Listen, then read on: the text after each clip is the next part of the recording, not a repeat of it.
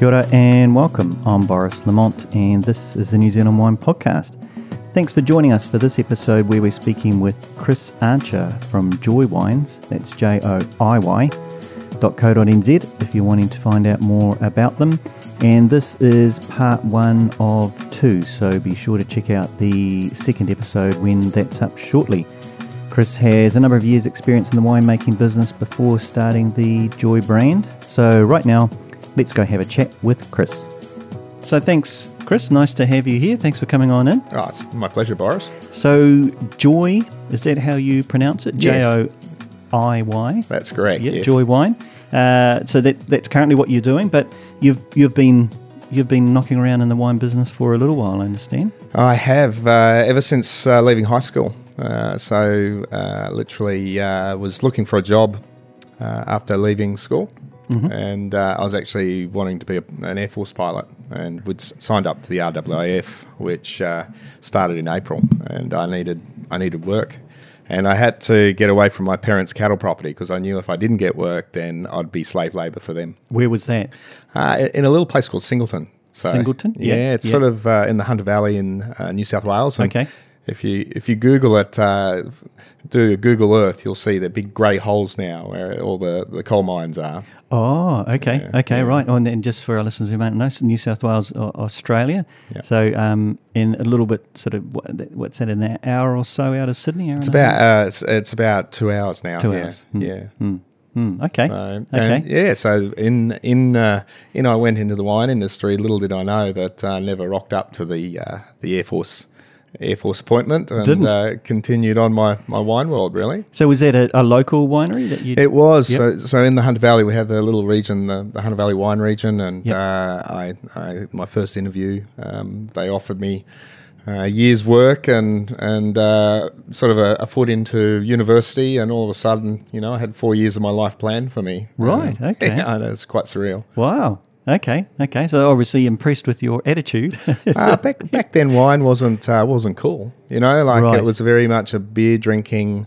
Um, it was just at the before the, the, the massive sort of growth of the wine industry in so, Australia. so when are we talking for? When was this? Uh, this is 1989. 89. Okay. Okay. Yeah. And uh, yeah. so they were quite excited to have a, a young whippersnapper show interest in the wine industry. And uh, and it, and uh, this company was Tyrrell's, which is uh, it's one of the leading family wineries in Australia, and Yeah. they're, they're now probably hitting 170 years. 170 years, which wow. um, and still, a still family. still family, Wow. still, and uh, at the time, at that time, there was uh, the head of the family was Murray Tyrrell, Mm. and he was uh, he was known as the boss, and he was the boss of the wine industry. He was the boss. He was, Oh, a force. Yeah, okay. Yeah. Oh, great, great, and still, still going. It is, yeah. I mean, Mm. the uh, Tyrrells are the one of the leading um, Chardonnay Semillon producers of Australia. One of the most awarded Chardonnays and Semillons of Australia. And still in the in the Hunter Yeah. Valley. Yeah, yeah. Yeah, So I still mean- all growing. The Hunter Valley is a, a unique place uh, as a wine growing region because it um, it's very small, but it sits on the doorstep of Sydney, this massive market, and so it it was quite innovative in its day, where it traditionally the wine industry very much sells to its local populace, um, and uh, whereas the Hunter realised that it, it couldn't supply Sydney, so it in, instantly started sourcing fruit from all over um, Australia, and it kind of broke the mold of the traditional winemaking model. Okay. And so they were bringing back in the, the 60s, 70s, 80s wine grapes, grapes from South Australia and Victoria. And so the winemaking in, in that region very much is uh, you, you learn so many different skills because you, you can get pigeonholed. You, you make, um, for instance, if you're a winemaker in Marlborough, you, you, you, your wineries and your culture are all cultivated around that place. And how how people learn wine, it's sort of like uh, it, it, you, you don't realize it, but you're actually a product of that place. Yeah. And uh, whereas the, the Hunter Valley became a product of everywhere, we we learnt skills from different regions and then adopted them into our own. And some things worked, some things didn't. But it basically made the winemakers very clever and, and I think insightful to fruit and winemaking, which, Right. which was a um, if you look at the, the Hunter Valley winemakers around the world and what they've done, they've always been the cutting edge. They're leading. Yeah. So it sounds like if you'd planned to get into wine, you couldn't have landed in a. In a I, better I was very lucky because Tyrrell's was um, they had the premium side where they were, you know, uh, wine leaders of the country.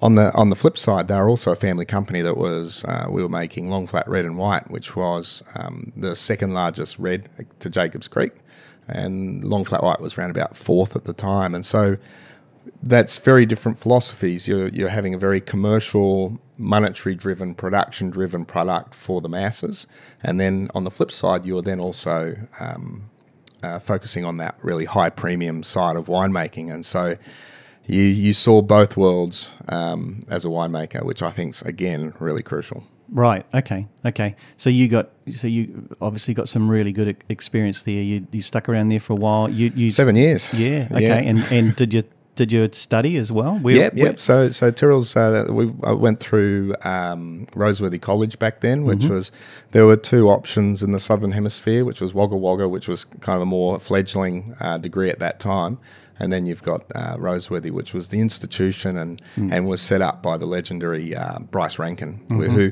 who who Bryce Rankine pretty much is responsible for New Zealand and Australian wine industry. Without him, we wouldn't be where we are today. Right. Right. Okay. One of those little stepping stones. Because of the college? Bryce Rankine applied for a monetary um, application from the government to go and study from France.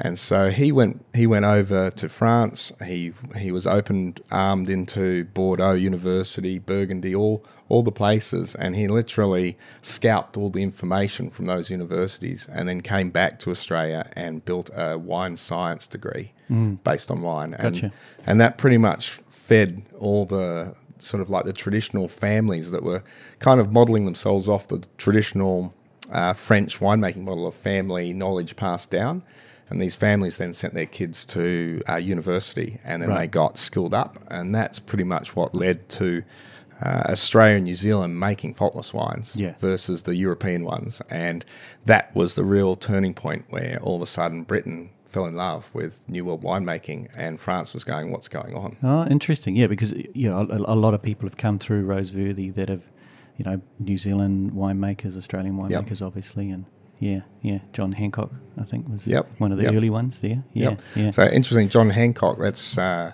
uh, so I came to New Zealand to become senior winemaker of Morton Estate. Ah, okay. So which was where John John Hancock then had moved on down to, to Trinity Hill and um, right, right. That was kind of, so, so this is the the, yeah. the wheels of uh, of our industry. It's quite funny. Yes, yes. So so just jumping back then. So you, you did your seven years at at, at Tyrrell. Did you study?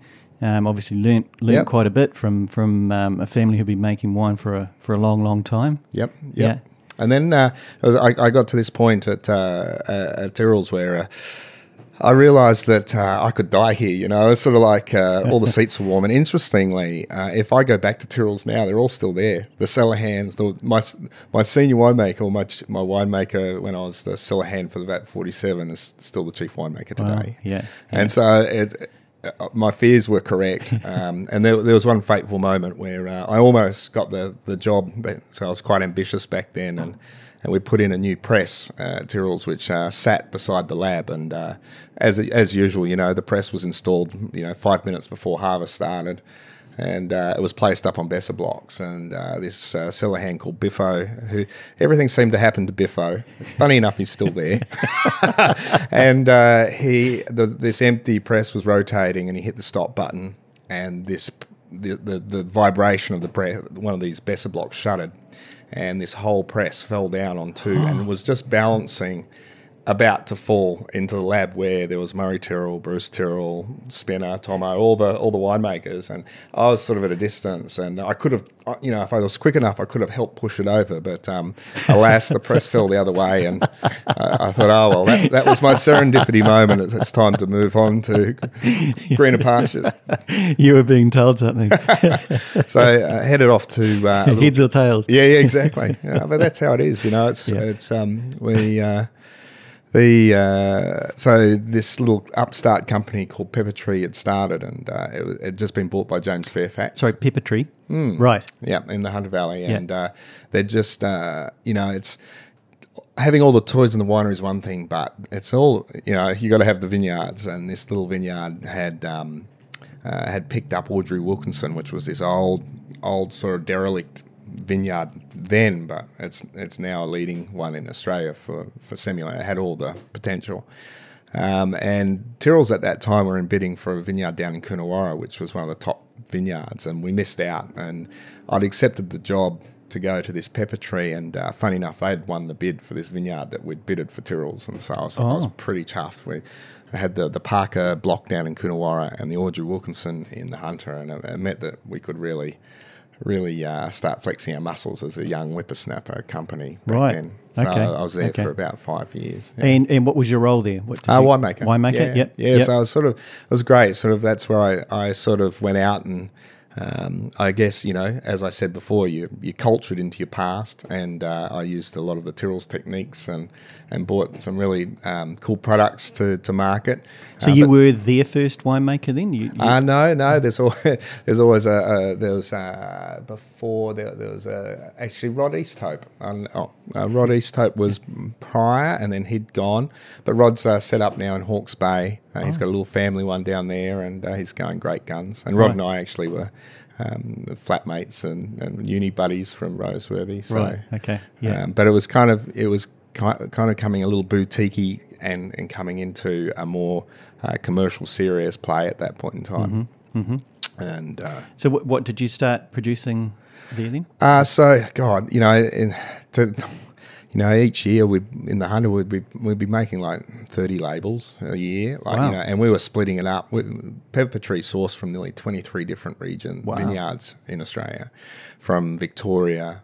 Western Australia, South Australia, but uh, from the Coonawarra one, we focused on uh, Bordeaux's, um, Cabernets, and Merlots, and we actually, uh, during that time, the Merlot was the focus. We we were I was after the holy grail of Merlots um, back then. It was kind of like the Pinot of Okay, here back. yeah, um, yeah. and uh, we we did really well. We we won the Merlot Trophy in London. We um, we at that stage there were no Merlot trophies in the Australian wine circuit, but we Oh. won Dry Reds from Sydney Show Yeah. Hobart. Yeah. Um, and we were up for the Jimmy Watson four years running until we finally got the Jimmy in 2000, the year after I'd just gone. So I was like, oh. but um, uh, yeah. You do all the lead-in work. Hey, oh, Yeah. of course. You know, you, you, you, as a wine stepping stones, you know, you, you, you never, you, you know, it's very rare to get everything perfect the first time, and, Mm. and there's no such thing as perfect in the wine industry. No. Well, yeah. Well, every year's Although you want to chase it, it's it's a it's a mirage. Yeah, yeah, yeah, yeah. What, what I suppose is is that partly what what keeps motivating you is just It's used. It used to like Right. back then. I was uh, I was on the hunt for uh, like trophies and and and styles, and um, I guess I love fusion. I love um, taking taking um, philosophies from say Pomerol and philosophies from um, uh, Champagne and. And, and melding them together. okay. You know, Yeah. it's kind of I always believe in uh, uh, you're seeing what fruit you've got. You know, you've got you're like a chef in the kitchen, like cuisine chef. You just kind of see what you have, and you think, right, you know, we do have the opportunity to make this wine here. And so every decision and step from viticulture to to winemaking is about channeling it into that place. Um, as easy and as simple as possible, and then camouflaging the things that don't work and pushing forward, pardon me, pushing forward the, the things that really are the heart and soul of what you're trying to achieve. Right, And right. Um, uh, it's, uh, to me, that's the real love of wine is, and, and that then is the culture and the story, you know, Mm. it's kind of, and so I've always loved that, that play and I always like pushing the envelope, always have done. Mm. You know, I guess looking back now, I've always wondered why I've never really fitted in because I've, I've always, I've always just, um, the situation normal's never been satisfying for me. right. It's not where you want to sit. It's, I find boring, and it's Yeah, like you know yeah. we don't want to repeat what's happening behind us. We you know we want to learn, move, Mm, push, and make mistakes. Like, Mm-hmm. Well, that's always part of getting somewhere else, isn't it? Is, Yeah. is making mistakes along the way. Yeah. Okay, fantastic. And uh, so after so seven years there, and Yeah. So then um, I I'd never been like at that point I'd never truly gone for a job interview, and so there was this um, uh, the the how the wine industry works is it's typically the um, the traveling salespeople of barrels and chemicals and you know. Uh, Equipment are kind of the, the ears and mouths of the industry, and uh, um, uh, the the oak. Uh, we, we basically went. I was uh, gave a heads up that the a large winery in New Zealand was looking for a senior winemaker, and and so I thought, you know, it's I've been in the hunter now, you know, eleven years, and it's time, you know, it's time for me to. I wanted to look at cool climate viticulture and, and winemaking and and uh, Pinot. I love. So the beautiful thing about the hunter is that um, our our harvest is so early. It's January, February. So the Kiwis get a vintage before their own. A lot of them actually travel to the hunter, work as our Oh, okay. as our shovelers and pickers and Yep. uh, you know uh, cellar hands, and then they they then go to move back to, to New Zealand. So the hunter has a lot of amazing Kiwi uh, personnel that have gone through it in the years, and and of course when they come over, they bring their wines, and so we were starting to see these Chardonnays and these Pinots. Uh, starting to come out, and they were freakishly good for such a young industry. And so, uh, when the opportunity came to to have a crack over here, I I couldn't resist. Mm, okay. So, uh, Morton, here we came. yes. Okay. So that was that was Morton Estate. Yep. Where- Yep. Yep. Yep. And okay. um, so I was, oh, I, lo- loved it. I had no idea sort of what I was in for. Yeah. And um, at that stage, um, that was based in Katikati in the Bay of Plenty. Mm. Yeah. Uh, there was there was sort of like a uh, a production facility down in Riverview, um, and then they had really serious vineyards down. And, and at that stage, and I, they still might today, but they had they were the largest vineyard holder in New Zealand, private vineyard owner. So, Okay.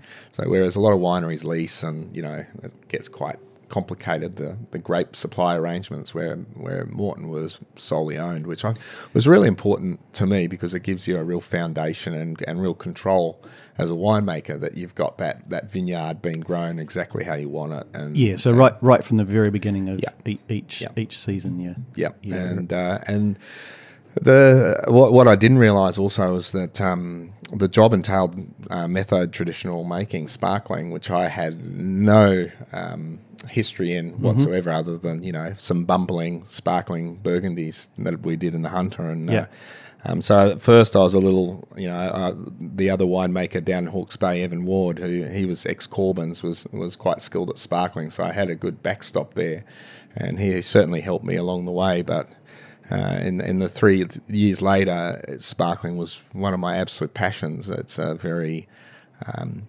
where where traditionally in the past the um, t- still table wine uh, creation is very much a, a art of cuisine if you're comparing to cooking and chefing, um, whereas the art of sparkling is very much patisserie.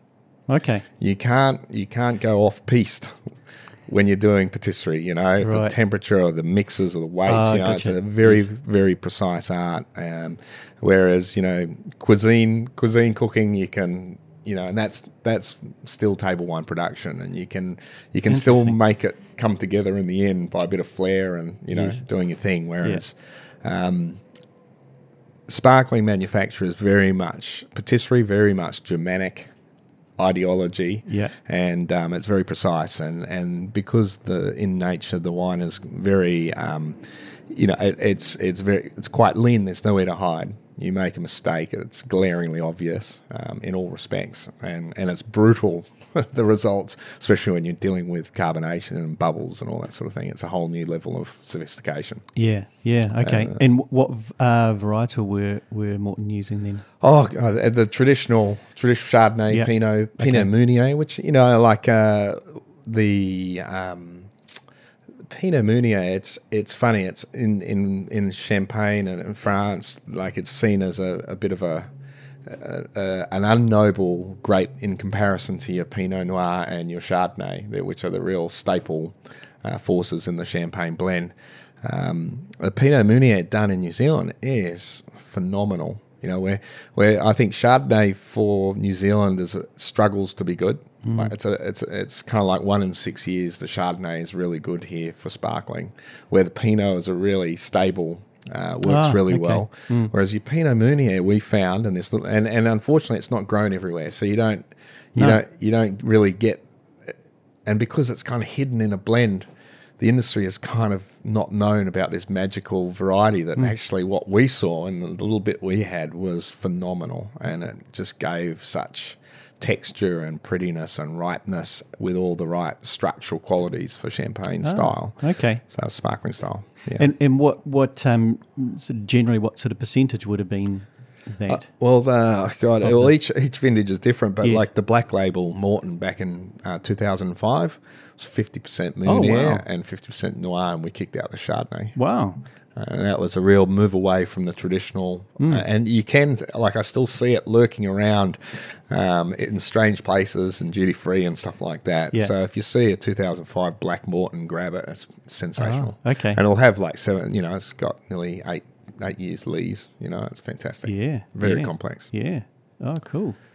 Okay, and then um, so that would that would have been a um, another piece of learning for you. So you would have enjoyed Yeah. that doing the whole sparkling sparkling thing. Yep, and uh, and it's it's uh, and at that stage at Morton also I was doing nearly uh, I was nearly thirteen Chardonnays, so it's like uh, you know sort of uh, from black label to you know the white labels like there was it was great you know, I- you know the, I mean New Zealand is awash with fantastic New Zealand uh, Chardonnay vineyards, so it was- and we had some really. Um, Unique little parcels, and especially the stuff um, that are on own roots, which uh, you know it's getting rarer here because the, flocks was nailing them one by one sort Right. of through the country. But Yeah. um, if you've got them, enjoy them. Right. Okay. In and st- Morton, I think, still the only winery to have um, vineyards in Bay of Plenty, really, aren't they? Yeah, oh no, look that that that vineyard's a bit of a show. Hmm. It's it's um, It's not the Bay of Plenty is a Tough place. horrific place. to grow Yeah. grapes. You know, so if anyone's out there that you know is thinking, "Hey, I'm going to plant a vineyard in Bay of Plenty," you know,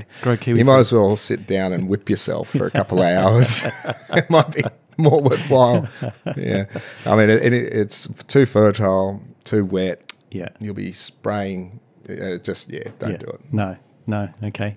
And and so what what happened next for you? How long were you at Morton for then? uh, nearly five, nearly six years. Okay. And then um, we, uh, I wanted, I, I then was missing going, like, you know, it's, uh, I miss the small hands-on stuff. You know, you, as a winemaker, you know, you get into the big stuff. It's great, but your people management and your computers. And um, I've always been hands-on, and uh, um, I wanted to get back into pretty much, you know, rolling barrels and, and making wine. And also at Morton, I was doing all sparkling, all Chardonnay, and we were we were we were blending the we were doing all the blending and the uh, maturation of pinots, but we weren't doing the the red fermentation and uh, I really miss reds. You know, it's in, in Australia. I really made my name in the in in the merlots, and with with the merlots at at Pepper Tree, we did things that no one else had done. Like we were doing.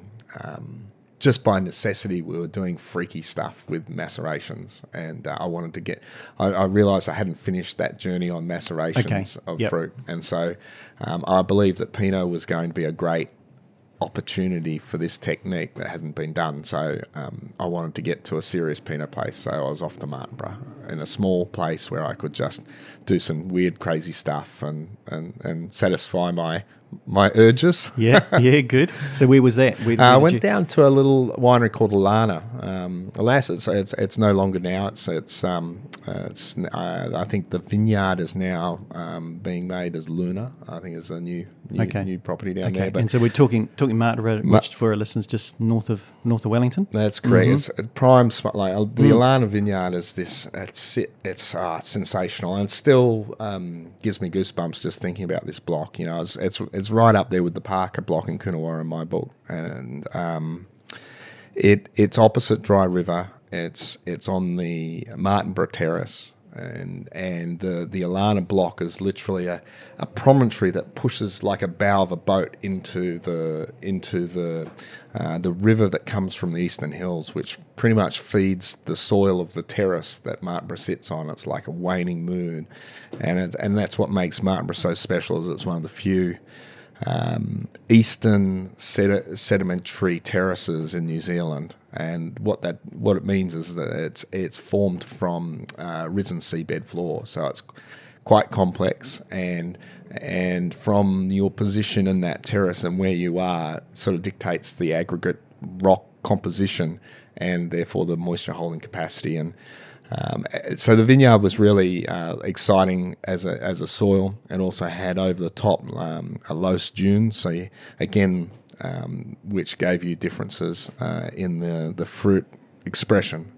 Um, and uh, and then we got to plant, you know, um, clonal Pinots that were kind of typical to to what we wanted to do, and um, uh, and the vineyard delivered. Yeah, it was really you know those those slower ripening seasons. You got to see the full transparency of those of the clone, of the rootstock and the soil, and and um, it was it was very freakishly good. Right. Yeah. Right. Okay. And you got you got to do what you what you wanted yeah, to do. Yeah, yeah. And I think I freaked a lot of people out. As obviously, uh, and uh, of course, it, sort of in the you know then we start getting into the strategies of of small uh, small production, and uh, and and I think you know the can. It's really different, and you know it's one thing to be a, a Brancott and a Morton where you you know you've been set up with these flashy pieces of equipment from from um, uh, France and Italy of nice stainless steel conveyor belts and all that sort of stuff. And um, when you are dealing with companies that are producing 100 tons, 150 tons per season, you just don't have that revenue to to do all these things. And so mm. you you know that's a real joy to me to actually um, create wines within the within your means, mm-hmm. you know, and and and I, I, guess that's a you know in our industry you see a lot of com- companies sort of living outside their means because they're supported by so much wealth that it doesn't matter, you know. And um, uh, at Alana, we we're very much into uh, making within the means, and so you just have to. Start, it's a bit like the Rutherford principles, you know. Ernest Rutherford did amazing stuff with right. some wire and timber, yeah, you know. Yeah. And and out of out of that creativity, he he led hmm. atomic. Mm. Industry, yeah, um, and and that's what you need to bring to the party in these smaller wineries, and mm. that's when it becomes really exciting. We've been speaking with Chris Archer from Joiy Wines and that's part one of our two part series with Chris. If you're wanting to find out more about Joiy, that's J O I Y dot co dot nz, we'll tell you more. And also be sure to check out part two of this conversation when that's up shortly. Uh, also, have a look at the other great New Zealand wine podcasts that are up online talking with other winemakers, vineyard owners, and founders, etc. And we look forward to your company again shortly. Thanks for listening in. Mai. Bye for now.